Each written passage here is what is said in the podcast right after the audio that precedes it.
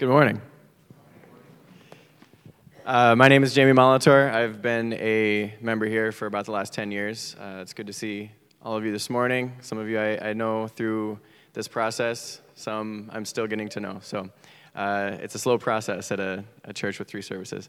Um, as we talk about we are here now, uh, interestingly, Kirsten and I are both going to talk about neither.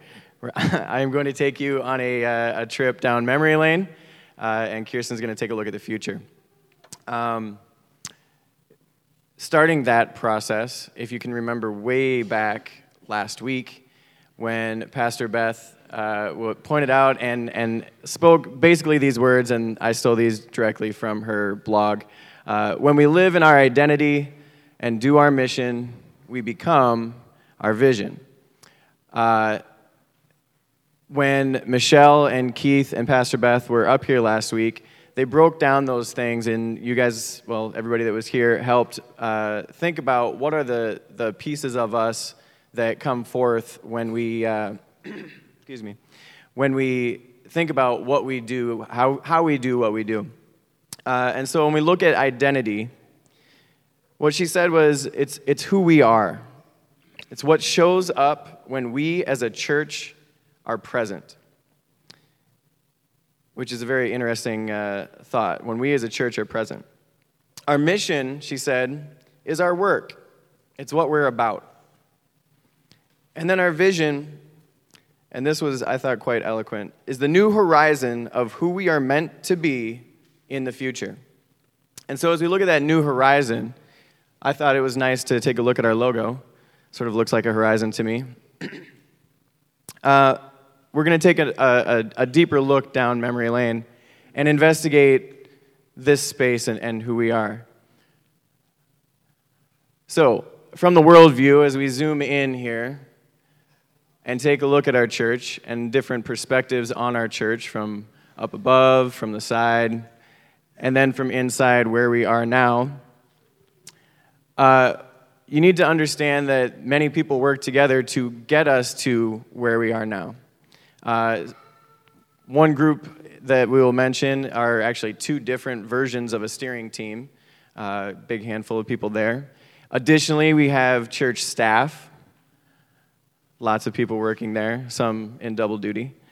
From church staff, we go to church council, and lots of people, including some people on the steering team, working double duty there. Uh, we, we also had two, uh, I guess, bigger groups of people who worked on experimenting with and understanding our church both internally and externally, and that would be our More team and our Good Neighbors team. Um, they experimented with lots of different things to see where are we, who are we, what do we want to be uh, and, and what's working, what doesn't work. Uh, from that, we also had exercises both uh, three years ago, we worked on a timeline development. Some of you may have been involved in that. Uh, and then two different spiritual discernment events in the last two years that finally get us to looking at the big picture of all the people that put time and effort into this.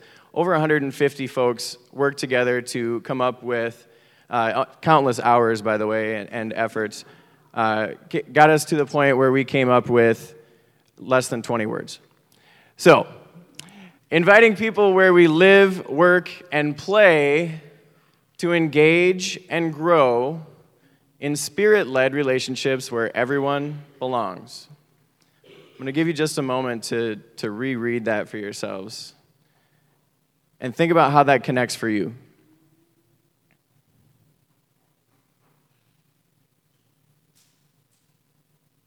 inviting people where we live, work, and play to engage and grow in spirit led relationships where everyone belongs.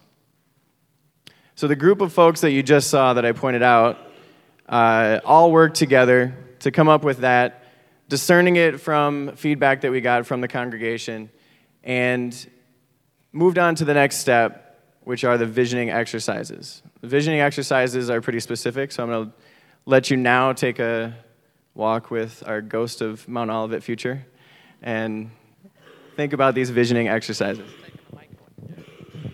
Good morning, everybody. Um, the visioning exercises included about 115 people or so. So it wasn't just a small group that participated in these, but it was um, through the, the council, the staff, small groups, leadership groups, a lot of different people that participated. And the idea was to go through a guided meditation. It's, it was very brief. You start with dwelling in the Word, of course, and then you are asked to imagine. And so I'm going to ask you right now to imagine that you're in a hot air balloon 100 feet up from the church. And what you just saw there on the blue spread out was the, um, the first thing that really came to a lot of people was the porous boundaries in this guided meditation. We asked people to write down their answers following the meditation, thinking five years ahead and what they saw, what they smelled, what they heard, looking at the church and the broader property and the community around. So back to the blue thing there. It went. It spread out, and um, a lot of people had different ideas of, like it was ice melting out away from the property. It was. Um, just a spreading or a flowing out into the community. And so that first idea of porous boundaries is really important. Um, a lot of other things came up that were uh, that had continuity be- between groups that did this. They didn't do it all at once. They did it in different groups, and it was really surprising to see what came out of that. And the the whole point of this process is to be spirit led and to identify the patterns in that work that the Holy Spirit is doing through us. So you can see up there, they're a little hard to read, but um, the overall feeling was a vibrant community full of energy and anticipation, a safe and judgment free zone, a community gathering place full of sound and space for silence and reflection. And you can see all the things there porous boundaries, increased use of outdoor um, the expanded garden, adding a meditation garden, uh, prayer paths, all kinds of things. The um, music, laughter, talking, and silence, and a mixture of the two, and lots of children. Um, so it was a happy vision that people had. Um, and the smell of grilling and cookies and egg bakes and baking bread and um, I'm going to skip down to the Old Spice mixed with Axe body spray and Doritos. I think that must have been someone who'd been on a mission trip. Um, and then in, in, the diversity that we saw out on the property and in the building, it was um, people of all ages, people new to the faith, people who had been born into the faith, uh, people of all races, ethnicities, um, just the broad diversity of people, and the grounds and the building were full of people. And so that's, that's the five year vision that we came to. So I want you to turn in your, um, your bulletin insert. At the top, under We Are Here Now, is the vision detailed. And this was done by, again, a lot of people coming together, discussing, going through the information that we gathered and um, I'd like us to read it together. Led by the Holy Spirit, Mount Olivet is a community that engages and dwells with God, each other, and the world, nourished in spirit, body, and mind, sharing faith through action, words, and song. We create an experiential community that fosters diversity. We use both indoor and outdoor space for joyful noise and quiet reflection.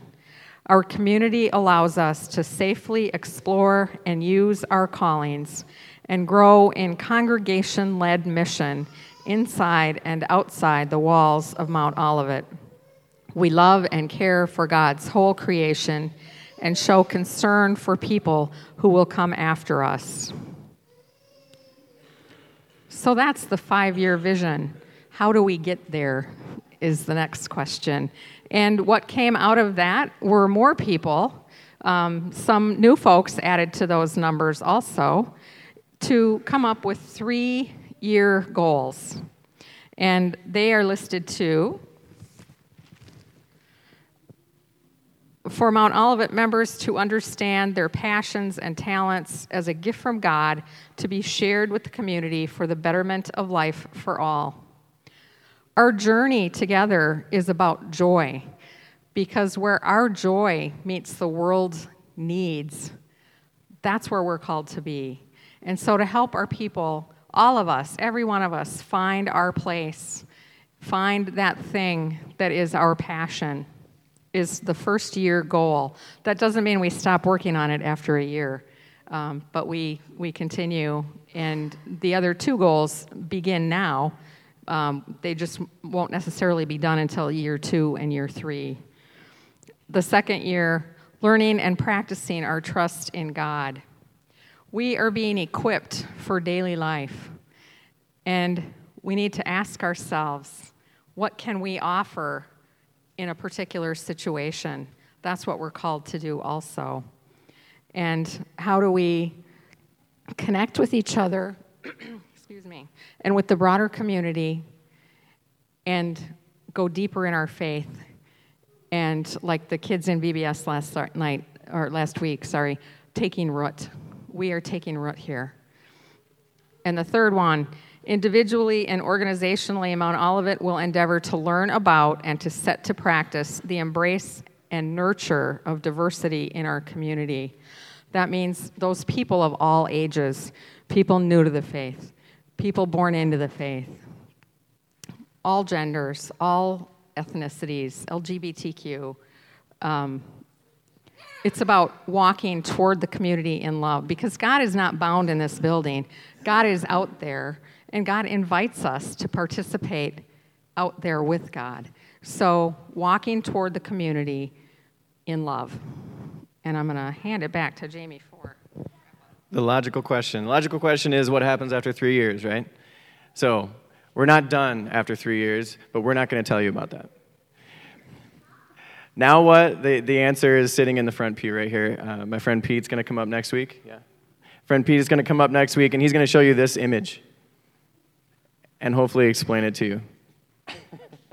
uh, so we, the work doesn't stop. We, we continue after three years. We reinvestigate. We learn from our mistakes. We improve and, and get better, and that's what it's all about. So, and that's where we are here now. Uh, thank you very much for your time.